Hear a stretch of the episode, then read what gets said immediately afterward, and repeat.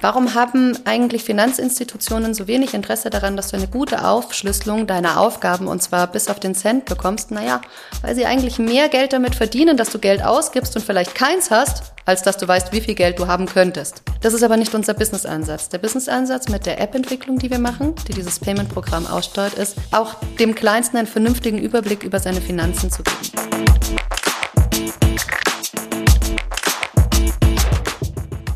Herzlich willkommen zu Business Unplugged, meinem Interview-Podcast rund um das Thema Digitalisierung. Mein Name ist Johannes Pohl, ich bin Gründer der Piopex und ich spreche mit GründerInnen, UnternehmerInnen, Führungskräften und anderen Heldinnen des Businessalltags über ihre Unternehmen, Visionen, Ideen und Herausforderungen. Kurzum, spannende Themen, spannende Menschen, von denen man lernen kann und inspirieren. Liebe ZuhörerInnen, heute geht's gleich weiter mit der nächsten Österreicherin, denn ich war bei Heidrun Böck zu Besuch. Heidi ist Co-Founderin und CMO von Veronize, einem Startup, das Variables mit Payment-Funktion ausstattet. Sei es eine analoge Uhr, Armbänder, Kleidungsstücke oder was auch immer, der Fantasie sind dabei keine Grenzen gesetzt. So viel sei schon mal verraten. Im Gespräch gibt Heidi nicht nur Einblicke über die Komplexität, die dahinter steckt, sowie den Mehrwert, den sie unter anderem zur Transparenz rund um das Thema Finanzen beitragen, sondern wir sprechen auch über die skandalgeschüttelte Fintech-Branche und die Verantwortung, die sie als Fintech-Unternehmen ihren Kunden gegenüber haben. Aber auch ihr Blick auf die momentane Entwicklung in der Szene wird klar formuliert. Es war ein sehr entspanntes Gespräch in den Büroräumlichkeiten von Veronize mit vielen Neuigkeiten bzw. Learnings und daher lehnt euch zurück und genießt die Folge. Liebe Heidi, herzlich willkommen zu Business Unplugged und danke für die Einladung zu euch ins Büro hier in der Wiedenmeierstraße. Heidi, du bist ja Expertin äh, im digitalen Marketing und warst in dem Feld nicht nur als Selbstständige unterwegs, äh, sondern auch immer wieder bei namhaften Firmen wie Siemens, Giesige, Devrian äh, und Celonis, bevor du gemeinsam mit deinem Partner 2019 Veronize gegründet hast, ein Unternehmen im Fintech-Bereich, das äh, so der Claim auf eurer Website Payments Variable macht. Was da genau dahinter steckt, kommen wir gleich dann auch noch zu sprechen. Ähm, was mir aber bei der Recherche aufgefallen ist, äh, wie ich über eure Website äh, gescrollt bin, ist ein Bild gewesen. Ein Bild, wo ich, glaube ich, deinen Lebenspartner äh, sehe mit äh, einem Kind auf dem Schreibtisch liegend, in der Wiege, damals noch ein Baby, nämlich eurem Kind. Ähm, ihr habt Veronize quasi in einer ja auch Umbruchsphase für euch als Familie gegründet. Äh, wie war es in so einer Lebenssituation beziehungsweise auch als Familie zu gründen? Äh, erstmal herzlich willkommen, schön, dass du da bist und äh, wunderschöner Einstieg, weil ich glaube, dass es ein ganz hervorragendes Bild ist für Gründertum. Es gibt eigentlich nie den wirklich perfekten Umstand zu gründen. Es gibt meistens eine Idee und dann gibt es einen guten Zeitpunkt loszulegen. Diese Dinge sind oft auch von außen beeinflusst und so war es bei uns auch. Ähm, und es hat sich die Möglichkeit ergeben, zeitgleich quasi mit der Schwangerschaft zu sagen, jetzt legen wir irgendwie los, wir ähm, überlegen uns, wie könnte diese Idee Gestalt annehmen und dann gesagt, okay, entweder jetzt oder nie. Also ich war da schon ein klein wenig früher involviert als mein Partner. Ähm, aber wie es halt so ist, du hast eben gewisse Dinge nicht unter Kontrolle und es ist auch im Endeffekt dann gut so, wie es ist. Also herausfordernd, aber gut. Okay, super. Ja, ich finde das ja super und ich finde es auch mutig und spannend, äh, vor allem dann auch in dieser Situation dann zu sagen, okay, nee, wir gründen. Ähm, und lass uns doch jetzt einmal auf das, auf euer Unternehmen kommen, auf Veronize. Was steckt dahinter? Was macht sie genau? Ihr macht's Variable, äh, Payments Variable, wie euer Claim sagt. Was tut's ihr genau? Kannst du es kurz umreißen, beschreiben, dass es nachvollziehbar wird für die ZuhörerInnen? Kann ich. Also auf einem äh, ganz banalen Level würde ich sagen, äh, dass sich Produzenten von Alltagsgegenständen, das kann eine, ein Ring genauso wie eine Louis Vuitton-Tasche sein, äh, für uns gibt es da keine Grenzen, an uns wenden und unsere Hardware so wie Tech-Expertise nehmen, um ihre Gegenstände mit Bezahlfunktion auszustatten. Das kann man sich so vorstellen, als würde man ähm, die die Antenne und den Chip, den man auch in einer ganz normalen Kreditkarte hat, aus dieser Karte auslösen, ein bisschen kleiner verbauen und dann in äh, das Item of Choice steckt. So, das wäre jetzt die banale Erklärung. Technisch gesehen ist das natürlich alles nicht ganz so leicht, weil ähm, hier nicht nur Sicherheitsstandards erreicht werden müssen, die übrigens genau den Standards der Kartenindustrie, also der Kreditkarte, die du auch in der Hand hast, ähm, erfüllt werden müssen, sondern auch natürlich dann im Hintergrund, abgesehen eben von diesen kleinen Hardware-Komponenten, die du zusammen mit ihnen erstellst, einbaust, ähm, zertifizierst im Wenn-Fall, ähm, brauchst du dann natürlich im Hintergrund eine gesamte äh, Payment Landscape, die das auch abbildet die schafft, dass du dann damit am POS zahlen kannst, dass ähm, du eine App hast, die dieses Ding verwalten kann. Ähm, anders bei einem aktiv, als bei einem aktiven Variable, so einer Apple oder Samsung Watch, die man ja einschaltet und dann war's das, ähm, brauchst du hier in dem Fall tatsächlich eine Companion-App, die diesen Device erstmal in irgendeiner Form gangbar macht, zugänglich und managebar für dich. Und da liegt schon ein klein wenig Zauber drin, das alles so insgesamt zum Laufen zu bringen. Wie seid ihr darauf gekommen, auf diese Idee zu sagen, okay, genau das ist es, womit wir uns selbstständig machen wollen? Uh, mein Partner war eigentlich schon immer in dem Feld, also zuerst mal war er zuerst bei Infineon, das ist einer der äh, größten Halbleiter-Chip-Hersteller, die wir hier so um die Ecke haben in München. Das heißt, er ähm, kommt so ein Stück weit aus der Industrie. Dann haben wir uns kennengelernt bei Giesecke und Devrient. Uh, ja, Mobile Security und Geld stehen dahinter. Äh, Wer es kennt, kennt's. Ähm, und es hat sich eigentlich ganz natürlich für uns ergeben. Er war schon immer interessiert an dieser Branche. Ähm, passive Variables sind nichts Neues. Die grasieren schon länger. Ähm, es hat tatsächlich eher an, taufen wir es mal jetzt aus der jetzigen Sicht, kleineren Hürden gelegen, warum diese Devices keine Massenverbreitung bekommen haben. Es waren technische Restriktionen, ähm, die sich aber in den letzten Jahren komplett gelöst haben. Und äh, wir haben da einfach irgendwie den Zahn der Zeit gesehen, das zu tun. Wir hatten noch ein wunderschönes Projekt, das hat noch unter äh, der Schirmherrschaft von Giesecke angefangen, ähm, die Swatchpay. Also damals kam die Swatch äh, zu meinem Partner bei Giesecke und die Vriend hat gesagt, wir würden gerne Bezahluhren machen. Kriegen wir das irgendwie hin? Total interessant. Und äh, man hat sich dann dazu entschlossen, dieses Projekt zu verfolgen. Sehr interessant und äh, so eigentlich einen der ersten massentauglichen Passive Payment Devices auf den Markt zu bringen, im großen Stil.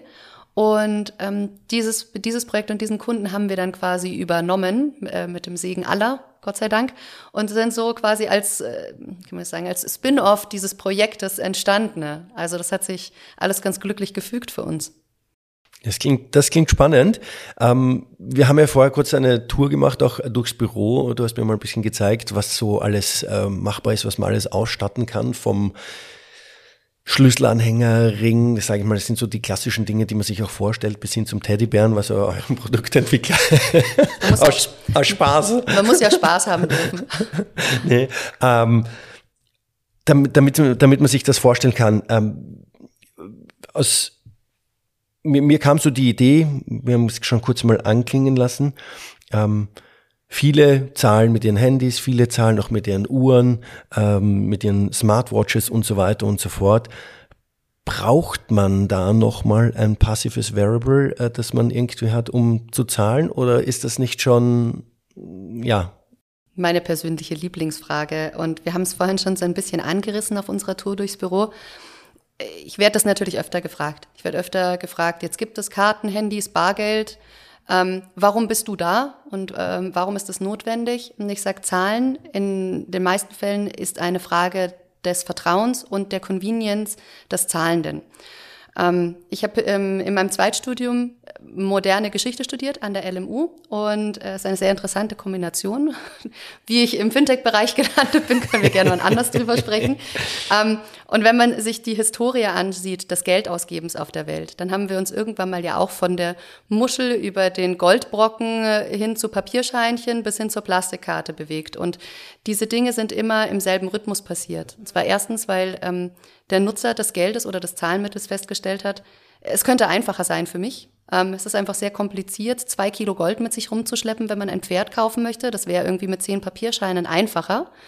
Parallel dazu braucht er ein Vertrauen in die Institution, die dieses neue Bezahlmittel, wie auch immer geartet, ausgibt. Also es muss sicher sein, vertrauenswürdig. Ähm, und dann muss es eine Form von Massendurchsetzung geben. Und diese Massendurchsetzung wird nur stattfinden, wenn der Endkonsument, also derjenige, der dann schlussendlich Geld in irgendeiner Form ausgeben muss, das für sich selbst als sinnvoll und gut erachtet. Und äh, die Frage, warum es uns gibt in diesem ganzen Spiel, ist, weil ähm, das, was wir quasi an Bezahlmethoden entwickelt haben in den letzten Jahrhunderten, äh, mehr oder weniger kann ich das sagen, logisch war, aber nicht immer zwingend besonders komfortabel für den Endkonsumenten. Jetzt ist so ein Papierscheinchen einfach sehr eingeprägt bei uns und das ist gut und das hat auch eine Daseinsberechtigung. Äh, aber es ist nicht immer wahnsinnig praktisch, wenn man seinen Geldbeutel rausholen muss und danach wursteln muss. Vor allem, wenn man volle Hände hat, vielleicht mit seinem Kind an der Kasse steht, jeder kennt das, dann soll es eher schnell gehen. Ähm, da wäre sein Variable auf äh, den Counter auflegen, einmal Piep machen, wäre einfach extrem praktisch.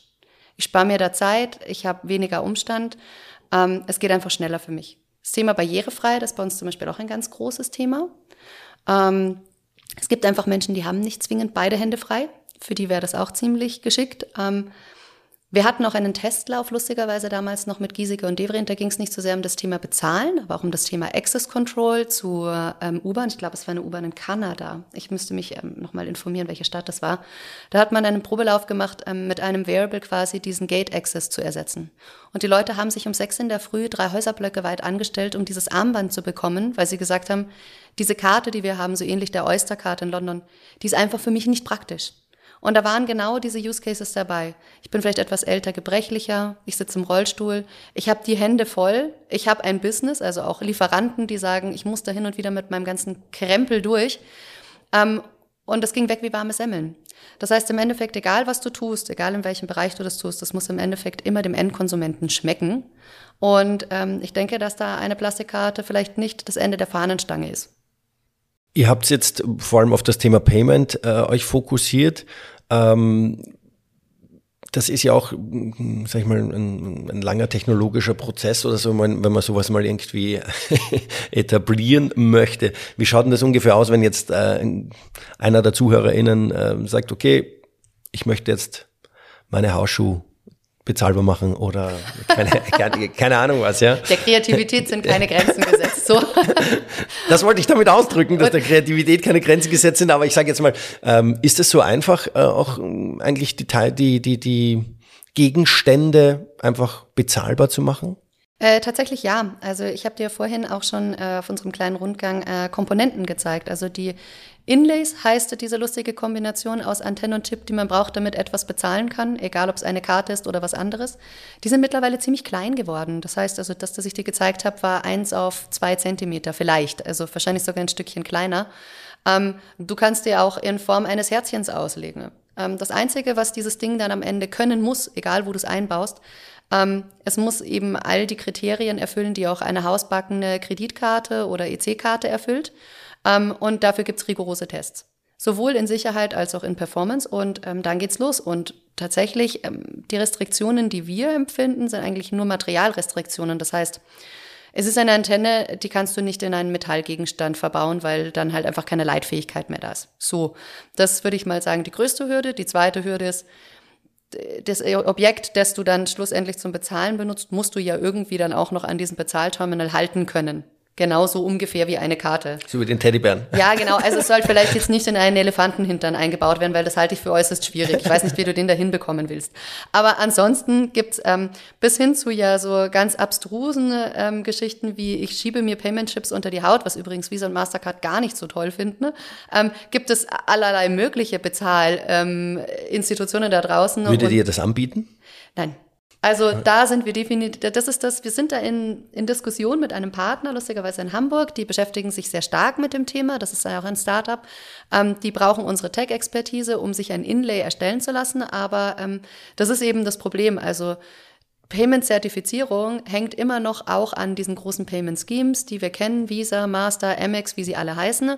Ähm, und äh, die haben ein ganz, ganz großes Problem damit, wenn du ihre Technologie unter deine Haut schieben möchtest. Das heißt, selbst wenn man das möchte, glaube ich, das wird noch ein, zwei Jahre dauern, bis das salonfähig wird.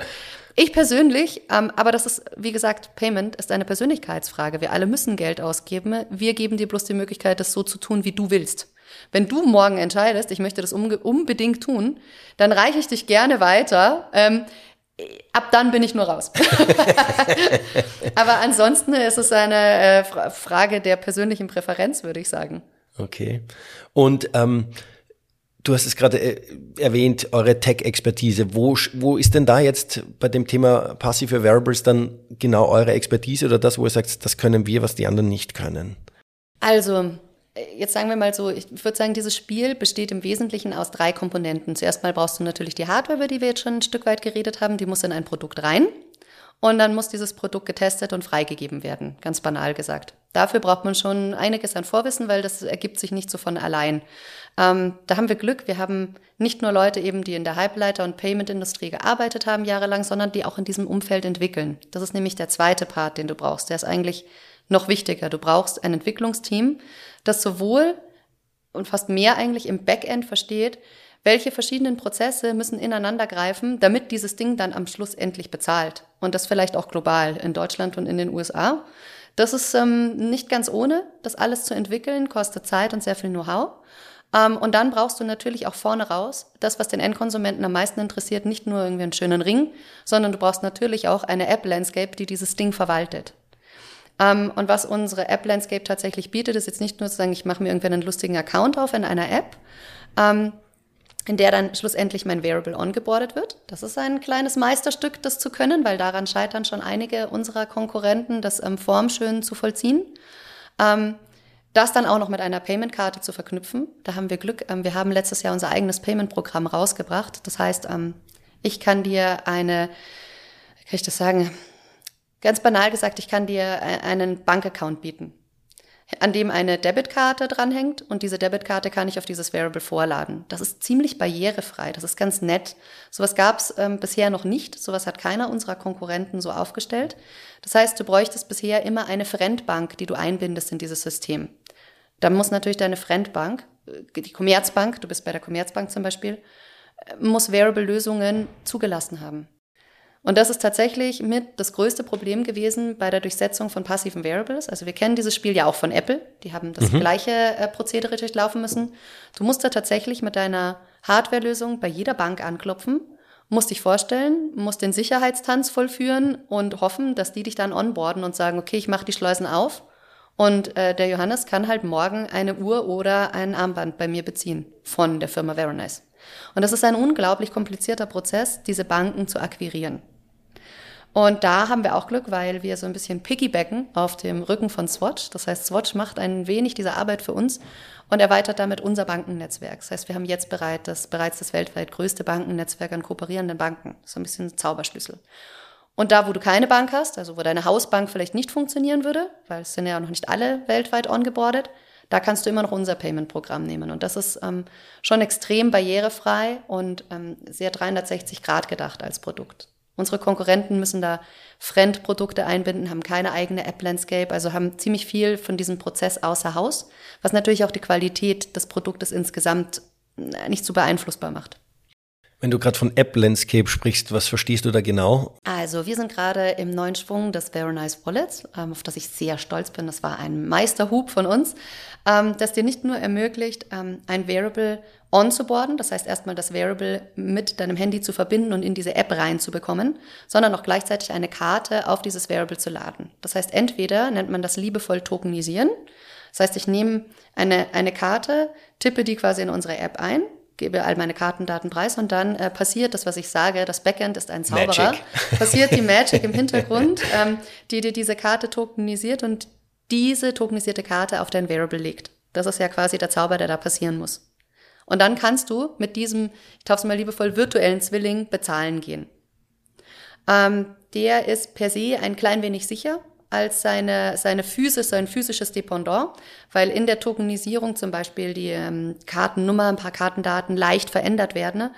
Ähm, was es sehr schwer macht, ähm, mit einem Variable zum Beispiel Betrug anzustellen. Das heißt, du bräuchtest die physische, reale Karte, du bräuchtest das Variable und dann könntest du erst shoppen gehen. Das ist schon eine ziemlich ausgebiefte Konstellation. Ähm, es ist auch nicht so einfach, da einfach Kartendaten auszulesen. Viele haben ja immer Angst, dass ähm, Kartendaten ausgelesen werden. Das ist jetzt bei einem Variable per se ein bisschen schwieriger. Du musst schon recht nah an jemanden ran, um das hinzukriegen. Mhm. Und dann musst du auch erstmal wissen, dass das Armband, das der da hat, bezahlen kann. Also da sind schon einige mehr Hürden drin. Ähm, aber jetzt mich ein bisschen abgeschweift. Also die, die, App kann dir nicht nur quasi dein Variable laden und verwalten, dir die Transaktionen clustern und analysieren, sondern schlüsselt auf der anderen Seite auch das Payment-Programm auf, das hinter diesem, hinter dieser Karte, die du virtualisiert hast, bei uns liegt. Und das ähm, stellt sich für den Endkonsumenten eigentlich wie ein ganz normaler Bankaccount dar. Das heißt, du kannst auch deinem Arbeitgeber sagen, überweist da bitte mein Gehalt und kannst quasi komplett mit diesem Bankaccount operieren, als wäre es ein ganz normaler. Und das ist natürlich schon ein ganz nettes Produkt. Aber ihr seid jetzt keine Bank in dem Nein, Sinn. sind wir nicht. Wir haben eine E-Money-License. Eine E-Money-License ist so ein bisschen die Vorstufe zu einer Bankenlizenz. Damit kannst du sehr viele Dienste anbieten, die auch eine normale Bank anbietet, außer jetzt zum Beispiel Geldleihe oder Finanzberatung. Also ich kann dir jetzt weder einen äh, Hauskredit geben, noch dir sagen, welcher der beste wäre. Ähm, aber ansonsten kann ich dir ziemlich viel Services anbieten, die dir auch eine normale Bank anbietet. Okay. Weil du gerade die Sicherheit angesprochen hast. Wenn ich jetzt einen Ring finde und ich weiß, der ist, mit dem kann ich bezahlen, dann kann ich auch einfach jetzt in den Supermarkt gehen und zahlen damit, theoretisch. Äh, oder gibt es dann nochmal irgendwie so ein Sicherheitsthema? Also Ring verhält sich, alle Variables verhalten sich genauso wie eine Kreditkarte. Das heißt, wenn ich herausfinde, dass ich mit dem Ding bezahlen kann, dann ähm, gibt es in Europa verschiedene Thresholds, die eingebaut sind. Also man weiß das, wenn man irgendwie mit einer Karte zahlt, nach einem gewissen Konglomeratswert oder wenn ein gewisser Wert überschritten ist, ich glaube in Europa sind das 150 Euro, kriegst du eine PIN-Abfrage. Das ist immer dann der Punkt, wo man sagt, warum werde ich denn jetzt nach meiner PIN gefragt? Genau deswegen. Weil es ja theoretisch auch sein kann, dass du deine Karte verlierst und dann geht jemand shoppen damit. Das heißt, du hast genauso wie bei einer normalen Karte bei uns eine Kontrollinstanz. Du hast ein Recht auf Rückerstattung. Ähm, du kannst Fraud melden, ganz klar. Und äh, genau diese Beträge sind in Europa gedeckelt und danach wird deine Karte gesperrt und aus dem aus. Du hast aber bei uns noch ein zusätzliches Sicherheitsfeature, was ich ganz nett finde. Also manche Kartenhersteller und manche Banken bieten das auf Basis ihrer virtuellen Karte an. Eine virtuelle Karte kannst du kurzfristig blocken, weil du sagst, ich weiß nicht, ob ich sie verloren oder verlegt habe oder vielleicht meiner Frau geborgt habe. Ähm, dann blocke ich die jetzt erstmal, damit da kein Schindluder mitgetrieben wird. Vielleicht taucht sie auf. Wenn sie wieder auftaucht, kannst du eine virtuelle Karte entblocken. Bieten nicht alle ähm, Höre ich zum ersten Mal tatsächlich, ja. ja. ja also theoretisch, theoretisch geht das. Es bieten halt nicht alle an in diesem mhm. System. Ähm, das funktioniert bei einem Variable genauso. Diese tokenisierte Karte kannst du genauso blockieren bei uns in der App mit einem Swipe und sagen, ui, jetzt schaue ich erstmal, wo mein Variable abgeblieben ist. Habe ich meinen Ring verlegt oder so. Und wenn du ihn wieder findest, überhaupt gar kein Problem, dann entblockst du quasi Variable und Karte, die miteinander gepaart sind und kannst wieder loslegen. Was ganz nett ist, weil du weißt, es kostet einiges, eine neue Karte zu mhm. bestellen. Mhm. Du bist bei uns gar nicht auf eine physische Karte angewiesen. Du kannst auch eine virtuelle Karte tokenisieren, dann ist das Spiel äh, gar nicht mehr dein Problem, weil du sagst, ich kann meine Karte gar nicht verlieren. Und mein Variable kann ich immer blocken. Und erst mal schauen, was Sache ist. Wir haben jetzt ganz viel über Payments geredet. Mhm. Ähm, ich kann mir vorstellen, dass das ja nicht nur für Payments spannend wäre, so ein Variable, so ein passives. Oh nein. Äh, wo, was sind denn da so noch Anwendungsbereiche, in denen ihr auch unterwegs seid, beziehungsweise die ihr vorhabt, noch zu erobern?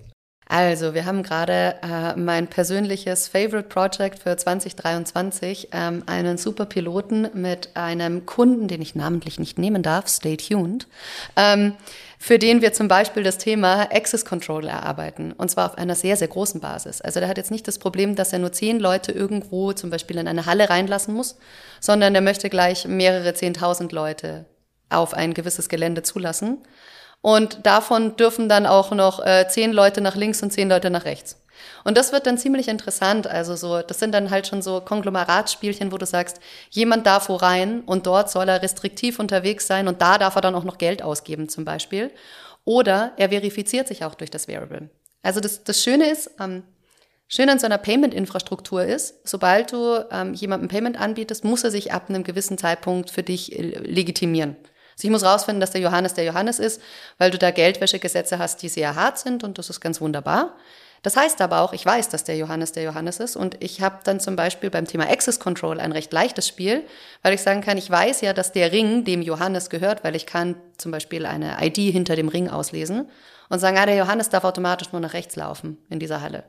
Und das sind schon, also das sind Themen, wo ich sage, da, da spielt diese Infrastruktur, die wir gebastelt haben, spielt anderen Use Cases extrem gut in die Hände ähm, ich, wir haben nicht zwingend deswegen mit Payment angefangen, weil es irgendwie das Schwierigste ist und von da an wird es dann leichter. Ähm, äh, sondern man sieht halt irgendwie so Parallelnutzen, die extrem interessant sind, dann auch für Endkunden.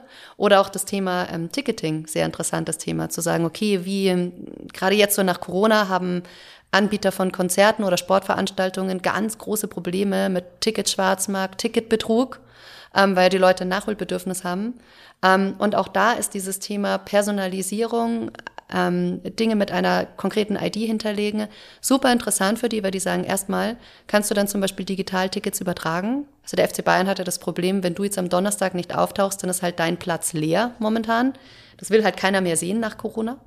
Ähm, und das Thema ist, jetzt ist der Johannes halt leider nach Mallorca geflogen. Wie kriegt er jetzt das Ticket doch noch an den Kumpel?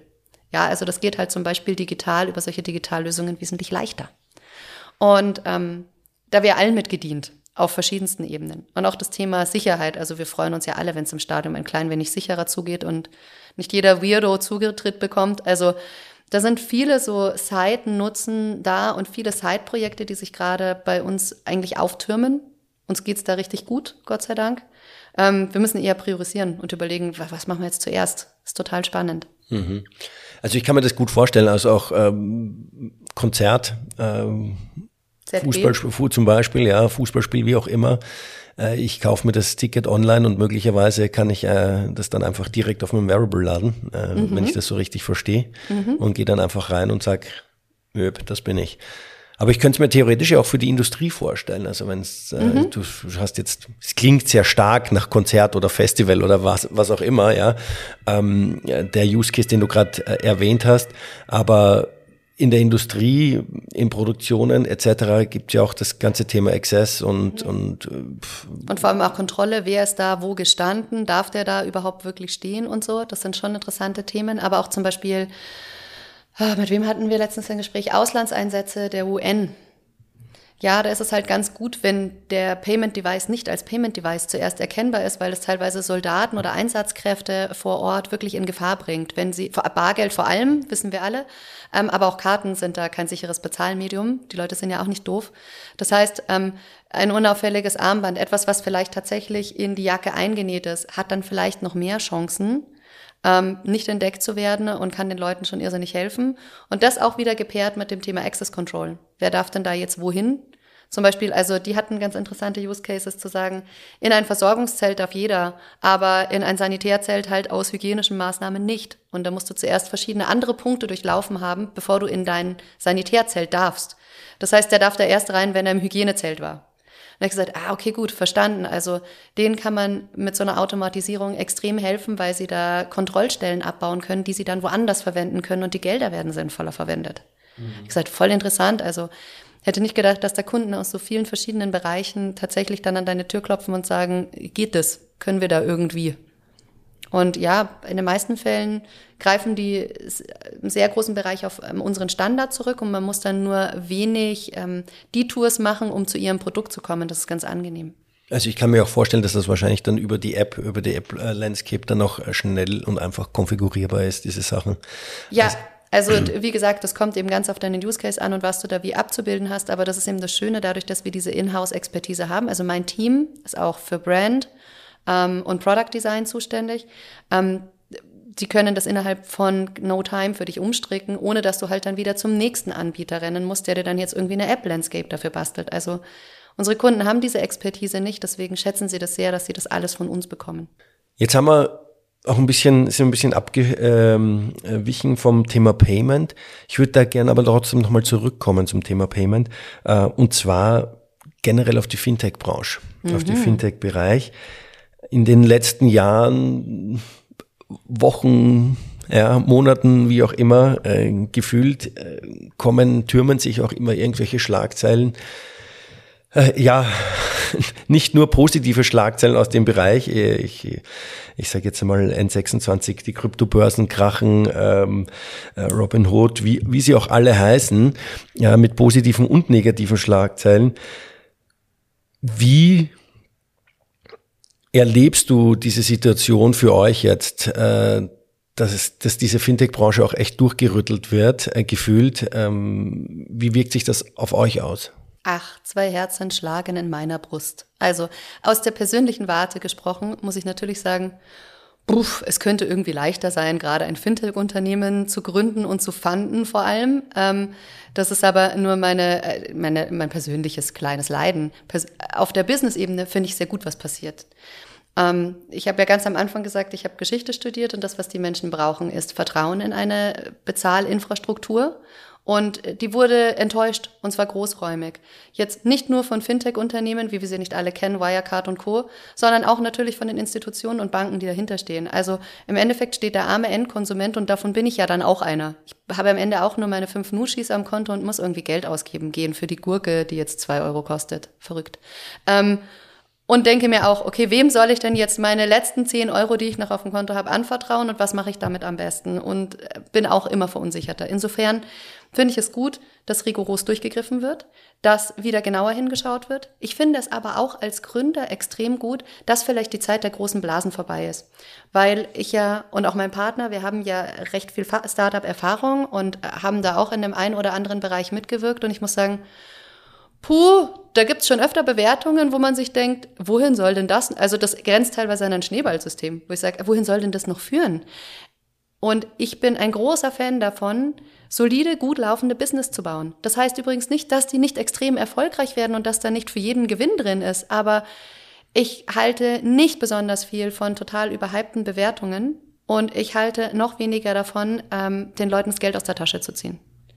Ähm, wenn man auf unsere Website guckt, was du ja getan hast, dann gibt es da diesen wunderbaren Satz, der heißt, ähm, seid immer gewahr, wir arbeiten mit dem Geld anderer Leute. Und es ist im Endeffekt egal, ob die dir eine Million gegeben haben oder 300 Millionen. Du hast einen gewissen Verantwortungsgrad hier gegenüber dem kleinen Companisto-Investor, der dir 500 Euro gibt, genauso wie dem großen Ticket von 100.000. Ähm, und ich auf einem persönlichen und ähm, beruflichen Level finde ich sehr gut, was da passiert ist. Ich glaube, das ähm, zusammen mit den Zeitumständen nordet uns wieder ein und lässt auch tatsächlich wertvolle Geschäftsideen durch. Klar bleiben gerade viele auf der Strecke, das tut mir auch leid. Also wir haben ja auch Bekannte und Freunde in der Gründerszene und das äh, tut einem dann schon im Herzen weh, was auch teilweise passiert. Ähm, es passiert ja auch leider oft eine nicht so gute Aussortierung in so Krisenmomenten.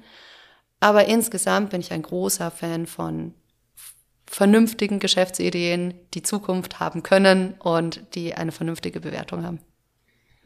Ja, also ich, ich bin da voll bei dir, ähm, finde ich auch gut. Äh, ich habe auch so das Gefühl, dass dann einfach teilweise ja es ist ja jetzt nicht nur in der Fintech-Branche so gewesen. Mhm. Es, es, rüttelt gerade ja. sämtliche Branchen durch man, und bereinigt sich, einige Branchen. Und, und das ist auch okay, weil ich glaube, ich habe schon irgendwie vor drei Jahren gesagt, ein Unicorn ist eben nichts, was am Waldrand einfach so dahin reitet. Das sollte eigentlich etwas Besonderes sein. Deswegen heißt es Unicorn. Und äh, ich, manchmal hat man das Gefühl, dass man in München so eine inflationäre Zucht davon schon aufmacht. Ich sage, vielleicht ist das ganz gut, jetzt mal wieder sich so ein bisschen einzunorden und genauer hinzuschauen. Und das heißt nicht, dass da nicht grandios grandiose Ideen rauskommen können, mit sehr viel Ertrag. Das ist alles total fein, aber bitte ein bisschen mit Maß und Ziel.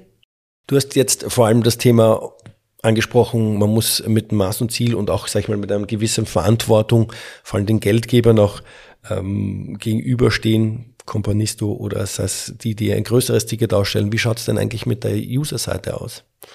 Die Verantwortung da gegenüber? Wie äh, siehst du same, das? same. Also wir sind ein Finanzprodukt. Ähm, du sitzt hier gerade in unseren wunderschönen Räumlichkeiten. Wir sind ein Startup, das es sehr gut getroffen hat an der Wiedenmeierstraße.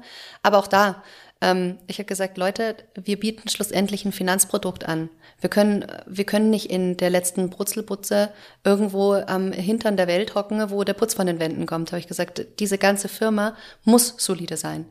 Das fängt bei dem Sessel an, auf dem du sitzt. Das geht über alles, was wir sagen, was wir tun, wie wir handeln, natürlich bis hin zu unserem Produkt, das wassersicher ist. Also das setze ich voraus. Ähm, und das ist auch tatsächlich was, was uns von anderen Startups unterscheidet. Wir lassen uns das was kosten. Und ähm, wir haben auch zum Beispiel ein Mitarbeiterbeteiligungsprogramm, was nicht besonders viele ähm, Startups bieten, weil ich sage, wenn ich möchte, dass du deinen Job hier gut tust und verantwortungsbewusst ausführst, darauf muss ich bauen, weil wir Mitarbeiter haben, die teilweise Verträge mit uns verhandeln, mit großen Finance-Providern. Ähm, dann musst du incentiviert sein, gut zu leisten, weil daran hängt besonders viel. Ähm, und darauf legen wir hier Wert. Anders würde die Nummer nicht funktionieren. Und wenn wir jetzt nochmal das Ganze weiter treiben, ich sage jetzt mal Verantwortung, okay, ihr habt äh, Verantwortung auch gegenüber euren Kunden. Mhm. Ähm, wie siehst denn du, wie soll ich sagen, ähm, die Entwicklung generell ähm, beim Thema Payment, da ähm, die Verantwortung? Jetzt sind wir bei passiven Variable. Ähm, haben ja schon viele ein Problem mit Kreditkarte. Wir haben ja gesagt, Deutschland, Österreich, Schweiz, Alpenländer sind so Bargeldzahler. Ja, die haben halt irgendwie alle die Angst, okay, ich verliere die Kontrolle über mein Geld. Ich persönlich, ich persönlich Geld. bin ja. einfach, äh, äh, ich bin, glaube ich, das Negativbeispiel. Ich äh, bin froh, wenn ich ein paar Cent irgendwie im Geldbeutel habe. Ich habe sonst nur Karte oder ja, passives Variable habe ich nicht. Aber ähm, ja, wie siehst denn du diesen Aspekt, diese, diese Argumente, die da kommen? Wie stehst du denen gegenüber? Ähm, ja. Super Frage. Äh, auch eine meiner Top 10 Lieblingsfragen. Erstmal, ich bin kein Feind des Bargelds. Ich biete eine Parallelbezahlmethode an, genauso wie es jetzt einige am Markt gibt. Du kannst mit deinen 10 Cent, mit einer Karte, mit einem Mobiltelefon oder mit einem Device of Choice bezahlen. Kommt komplett auf dich an. Die Frage ist, wie viel Vertrauen kann ich dir in meine Technologie geben und in die Art und Weise, wie Payment bei mir gehandhabt wird. Das wird maßgeblich darüber entscheiden, ob du Lust hast, mein Produkt auszuprobieren oder ob du auch einen Nutzen für dich siehst. Vielleicht sagst du auch, ich habe da überhaupt keinen Bock drauf. Ich habe mich jetzt schon mit zehn verschiedenen Payment-Methoden auseinandergesetzt. Ich habe keine Lust auf die elfte. Kann ich verstehen. Ist vollkommen legitim. Ähm, ich glaube, wie gesagt, dass wir ein Produkt sind, das unglaublich viel äh, Convenience in dein Leben bringen kann, aber das Variable ist ja nur ein Part davon. Ich sage immer liebevoll, das ist der Türöffner. Das Thema Geld ist ein gleichzeitig sehr ekelhaftes Thema und gleichzeitig auch ein sehr emotionales Thema. Und auch wenn immer dann alle mich angucken im Payment-Bereich und sagen, was heißt hier emotional, sage ich doch, natürlich, Geld ist hochgradig emotional. Habe ich es, ist es emotional, habe ich es nicht, ist es noch emotionaler, muss ich es ausgeben, drüber reden, habe ich Stress, also Geld ist und bleibt ein emotionales Thema und ich lege sehr viel Wert auf unsere App-Landscape, weil ich sage, Finanztransparenz ist eigentlich der Schlüssel zu gutem digitalen Geld. Warum haben eigentlich Finanzinstitutionen so wenig Interesse daran, dass du eine gute Aufschlüsselung deiner Aufgaben und zwar bis auf den Cent bekommst? Naja, weil sie eigentlich mehr Geld damit verdienen, dass du Geld ausgibst und vielleicht keins hast, als dass du weißt, wie viel Geld du haben könntest. Das ist aber nicht unser Business-Ansatz. Der Business-Ansatz mit der App-Entwicklung, die wir machen, die dieses Payment-Programm aussteuert, ist, auch dem Kleinsten einen vernünftigen Überblick über seine Finanzen zu geben. Und äh, da arbeiten wir stark dran, weil ich sage, das, was tatsächlich fehlt bei all den digitalen Knotenpunkten, die wir haben, um Geld auszugeben, ist Überblick. Und das könnte unser Produkt erreichen für dich, wenn du es ähm, für dich dann vollumfänglich nutzen möchtest. Und darauf freue ich mich übrigens persönlich auch schon sehr, weil ich bin davon nicht ausgenommen. Ich finde es immer lustig, wenn Leute sagen, ja, du hast es doch alles drauf. Und ich sage, nein, ich bin äh, das größte Desaster übrigens. Also der Schuster hat immer die schlampigsten Schuhe, so ist es halt. Mm.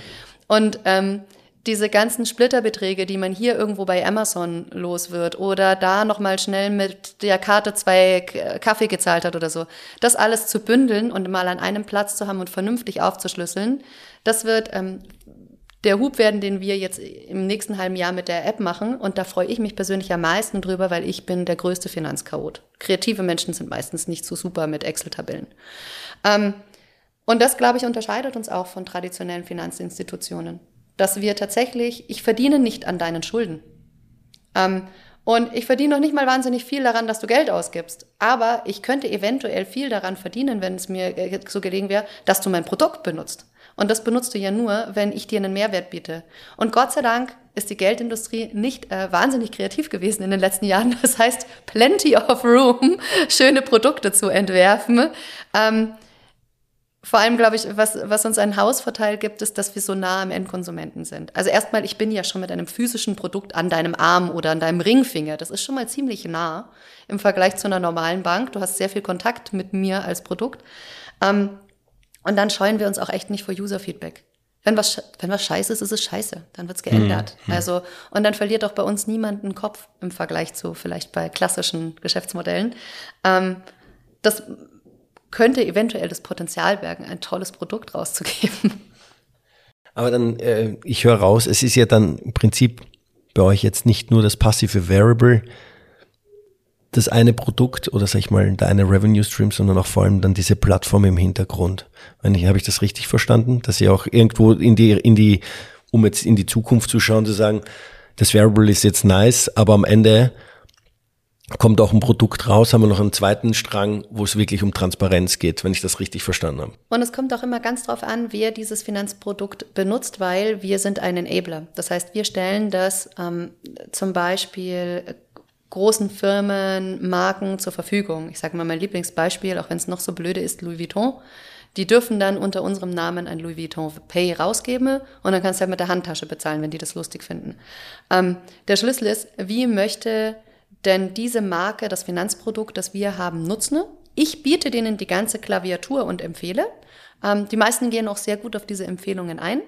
Ähm, und auch unter deren Schirmherrschaft wird es dann unterschiedliche Businessmodelle geben, zu sagen, der eine ähm, sagt, das ist mir eigentlich alles gar nicht so wichtig, ich gebe die App gratis raus an meine Kunden, weil ich möchte lieber, dass sie das Produkt verwenden. Ne? Der nächste sagt, ähm, Finanzanalyse ist für meine Kunden vielleicht gar nicht interessant, weil ähm, die viel zu kleine Geldbeträge damit ausgeben, weil das zum Beispiel in ein Kletter-Apparel eingebaut wird. Ja, die, die geben keine 30.000 Euro darüber aus, die geben vielleicht im Jahr 1.000 Euro darüber aus, die brauchen keine Finanzanalyse. Ähm, das Wichtige ist, dass wir das alles im Potpourri haben und du kannst Pick and Choose machen. Und ähm, Je nachdem, was für ein Use Case du selbst als Brand zusammen mit uns basteln möchtest, ist der mal vollumfänglich, ja mal weniger vollumfänglich. Die Veronize an sich mit dem Basisangebot geht immer raus mit dem Anspruch, dem Endkonsumenten möglichst viel Transparenz und Convenience zu bieten. So, bevor wir zur letzten Frage kommen, noch eine davor. Ähm, wohin geht eure Reise in diesem Jahr? Uh, super spannend. Ähm, physisch tatsächlich erstmal in die USA. ich weiß, das hast du nicht gefragt. Ähm, aber ähm, da haben wir ein, zwei Großkundenaufträge, eben wo es auch um diese Themen geht, Payment linked mit Access Control, die ich super, super spannend finde. Das ist schon ziemlich weit fortgedient. Das Development schwitzt täglich und verflucht mich. Ähm, so weit fortgedient ist es schon. Roadmap-technisch haben wir was ganz, ganz anderes vor. Ähm, das darf ich dir aber gar nicht verraten. Ich sag nur, Sprich, jetzt müssen alle regelmäßig bei euch auf die Website schauen. Ja, warte, warte. Teaser, Teaser. Ich sag nur, ja, klassische Payment-Programme. Also da könnte ja, könnten ja böse Zungen jetzt sagen, du bist ja ein MeToo-Produkt, total langweilig. Sage ich, ja, ja. Aber das brauche ich, weil ich auf dessen Rücken einen größeren Hub vorhab. Stay tuned. Oh, okay. Genau. Weil sonst wäre ich ja auch nur ein besserer Revolut oder so vielleicht. Also das ist gar nicht unser Ziel. Unser Ziel ist jetzt nicht, die nächste Neobank zu werden oder so. Wir haben was ganz anderes vor was so ein bisschen, bisschen bolder ist. Ich glaube, da wird es viele Freunde geben und da wird es auch viele geben, die den Kopf schütteln und sagen, also ja, die haben ja ein Rad ab in der Wiedenmeierstraße. Äh, kommt die Kreativität wieder raus, ne? Ja. Das ist der Rebell. Das ist der Rebell. Wir Österreicher sind ja bekannt dafür, Rebellen zu sein. Oh ja. Ja, sehr schön, sehr schön. Na, da bin ich gespannt. Also alle, die äh, hier ähm, up to date bleiben wollen, sollen sich dann bei euch irgendwie. Können gerne auf einen Café vorbeikommen auf und Café können sich die Show anschauen. Wir sind äh, sehr besucherfreudig. Die Show anschauen. Sehr schön ausgedrückt. So, aber jetzt die letzte, die letzte Frage. Frage. Drei Learnings, drei Learnings, Puh. die du deinen oder die du den ZuhörerInnen oh, so mitgeben viele. möchtest beruflicher oder auch privater Natur? Uh, so viele. Ähm, das ist ja das äh, total tolle und gleichzeitig fürchterliche daran, ein ähm, Unternehmen zu gründen. du hörst ja quasi, jeden Tag gibt's was Neues. Du hörst ja nie auf zu lernen. Drei Learnings. Ähm, okay, um auch mal den Feminismus-Engel bedient zu haben, vielleicht so aus der, aus der Sicht äh, Frau und Gründer. Viele Frauen, mit denen ich mich unterhalte, sagen, erst mal gründen. Ne, also hm und und Risiko und kann ich und weiß nicht und ich habe ja kein BWL studiert, höre ich übrigens auch ganz oft als Argument. Da würde ich gerne sagen, das ist eigentlich pups egal. Also wenn du gründen möchtest und prinzipiell diesen den Drang hast zu sagen, ich möchte mich gerne austoben gehen, ich habe eine gute Idee, ich ich habe Bock, dann findest du schon deinen Spot. Also wie gesagt, ich habe irgendwann mal vor 100 Jahren Printdesign, dann moderne Geschichte und englische Sprachwissenschaften studiert und habe ein Fintech-Unternehmen gegründet. Ja, das geht, das kann man machen, wenn man Bock hat. Ähm, ich glaube, wichtiger ist, dass man genug Eigenantrieb hat und genug Willen, sich herauszufordern. Und vielleicht auch einfach mal die Augen zu machen und loslaufen, tut auch gut übrigens. ähm, zweites Learning, äh, ein Startup gründen ist genauso wie ein Kind haben. Wenn man vorher gewusst hätte, was es ist, hätte man es nie gemacht und trotzdem lieben es dann alle. Das ist das Schöne. Ähm, es gibt oft Punkte, wo ich mir denke, okay, gut, das könnte jetzt irgendwie einfacher sein oder ui, wie regeln wir jetzt das oder verdammte Axt, jetzt gibt's irgendwie keine Chips, die produziert werden, weil in China alle Minen geschlossen werden, jetzt gibt's irgendwie wieder viel zu viele. Also es wird immer Widrigkeiten geben. Gründen ist nicht einfach. Du stößt, stößt oft an deine Grenze. aber du bist nicht allein damit. Es geht, äh, großes Geheimnis, es geht eigentlich allen Gründern so. Ähm, und das hat mir gut getan, das irgendwann mal zu lernen, dass alle irgendwie an denselben Schwellen stehen und verzweifeln. Weil man hat immer das Gefühl, man sieht da draußen ja nur große Success Stories. Allen geht's ja wunderbar gut und alle sammeln Milliarden ein. Ja, nein, so ist es nicht. Äh, das Grand von uns kämpft jeden Tag mit verschiedenen Dingen und es tut gut, das zu hören, weil das bestärkt einen darin, dass man vielleicht doch auf dem richtigen Weg ist. Und das vielleicht größte Learning, das ist ein persönliches. Ich habe gelernt, mit einem Team zu arbeiten, was jetzt total abstrus klingt, ähm, aber ich war ja mein Leben lang eigentlich freiberuflich und auf einmal waren da Menschen jeden Tag um mich rum und für die war ich ein Ansprechpartner, ein, Vorbild und so. Und ich habe mich echt also 360 Grad mehrfach um mich selber drehen müssen, um festzustellen, uh, okay, gut, ich habe da wohl einige Soft Skills, nicht die man immer denkt, man hat sie, die muss ich jetzt nachholen, weil meine Firma das braucht und zwar ganz dringend. Und das ist vielleicht irgendwie, das war so mein persönlicher Aha-Moment, wo ich mir gedacht habe, das Coole am Gründen, wenn du das irgendwie ernst meinst und wenn du dafür offen bist, ist, dass es ein unglaublicher persönlicher Erweiterungsfaktor ist, wo du super viel an dir korrigieren kannst, weil es notwendig ist, weil sonst der Laden nicht läuft. Und das ist anstrengend und oftmals auch ein klein wenig frustrierend, wenn man sagt, oh, ich hätte nicht gedacht, dass mir das fehlt oder dass ich da noch irgendwie besser werden muss. Aber das birgt volles Potenzial, auf allen Ebenen besser zu werden. Und ich bin jetzt nach drei Jahren geschäftlich und menschlich viel ausgereifter, als ich vorher war. Und das macht mich total happy. Und selbst wenn ich, also selbst wenn ich jetzt sagen müsste, die Nummer hier fährt morgen gegen die Wand, selbst wenn sowas passiert, kann ich sagen, ich habe echt unglaublich viel mitgenommen und ich bin jetzt insgesamt als Arbeitsressource viel wertvoller. Schönes, tatsächlich wirklich auch ein schönes Learning, das so auch, äh, soweit ich mich erinnere, in den vorherigen 46 Folgen noch nie wer ähm, erwähnt hat. Gründe, Gründen zeigt Abgründe auf. ja, sehr schön. Lieber Heidi, herzlichen Dank. Danke für deine Zeit, danke für die Einladung, danke Dankeschön. für die Einblicke, deine Meinungen in die fin über die Fintech-Branche, auch äh, den Einblick in Veronize, was ihr macht, äh, wofür passive Variables nutzbar sind, ähm, wie ihr auch zu dem Thema Finanzen steht als Veronize. Herzlichen Dank dafür. Ich wünsche euch viel Erfolg. Ich bin gespannt, wohin die Reise geht 2023. Ähm, Stay tuned. Ja, äh, schön alle abonnieren auf LinkedIn oder Instagram oder wo auch immer ihr unterwegs seid, damit wir diesen Schritt äh, nicht verpassen, um dann zu sagen, boah oder Rad ab, ja. ich bin gespannt, ich freue mich drauf und äh, ja, ich wünsche dir jetzt noch einen schönen Tag und bis bald. Danke und Baba. Das war das Interview mit Heidrun Böck. Infos zu Heidi und Veronize findet ihr wie immer in den Shownotes. Bis zur nächsten Folge wünsche ich euch alles Gute und bleibt gesund.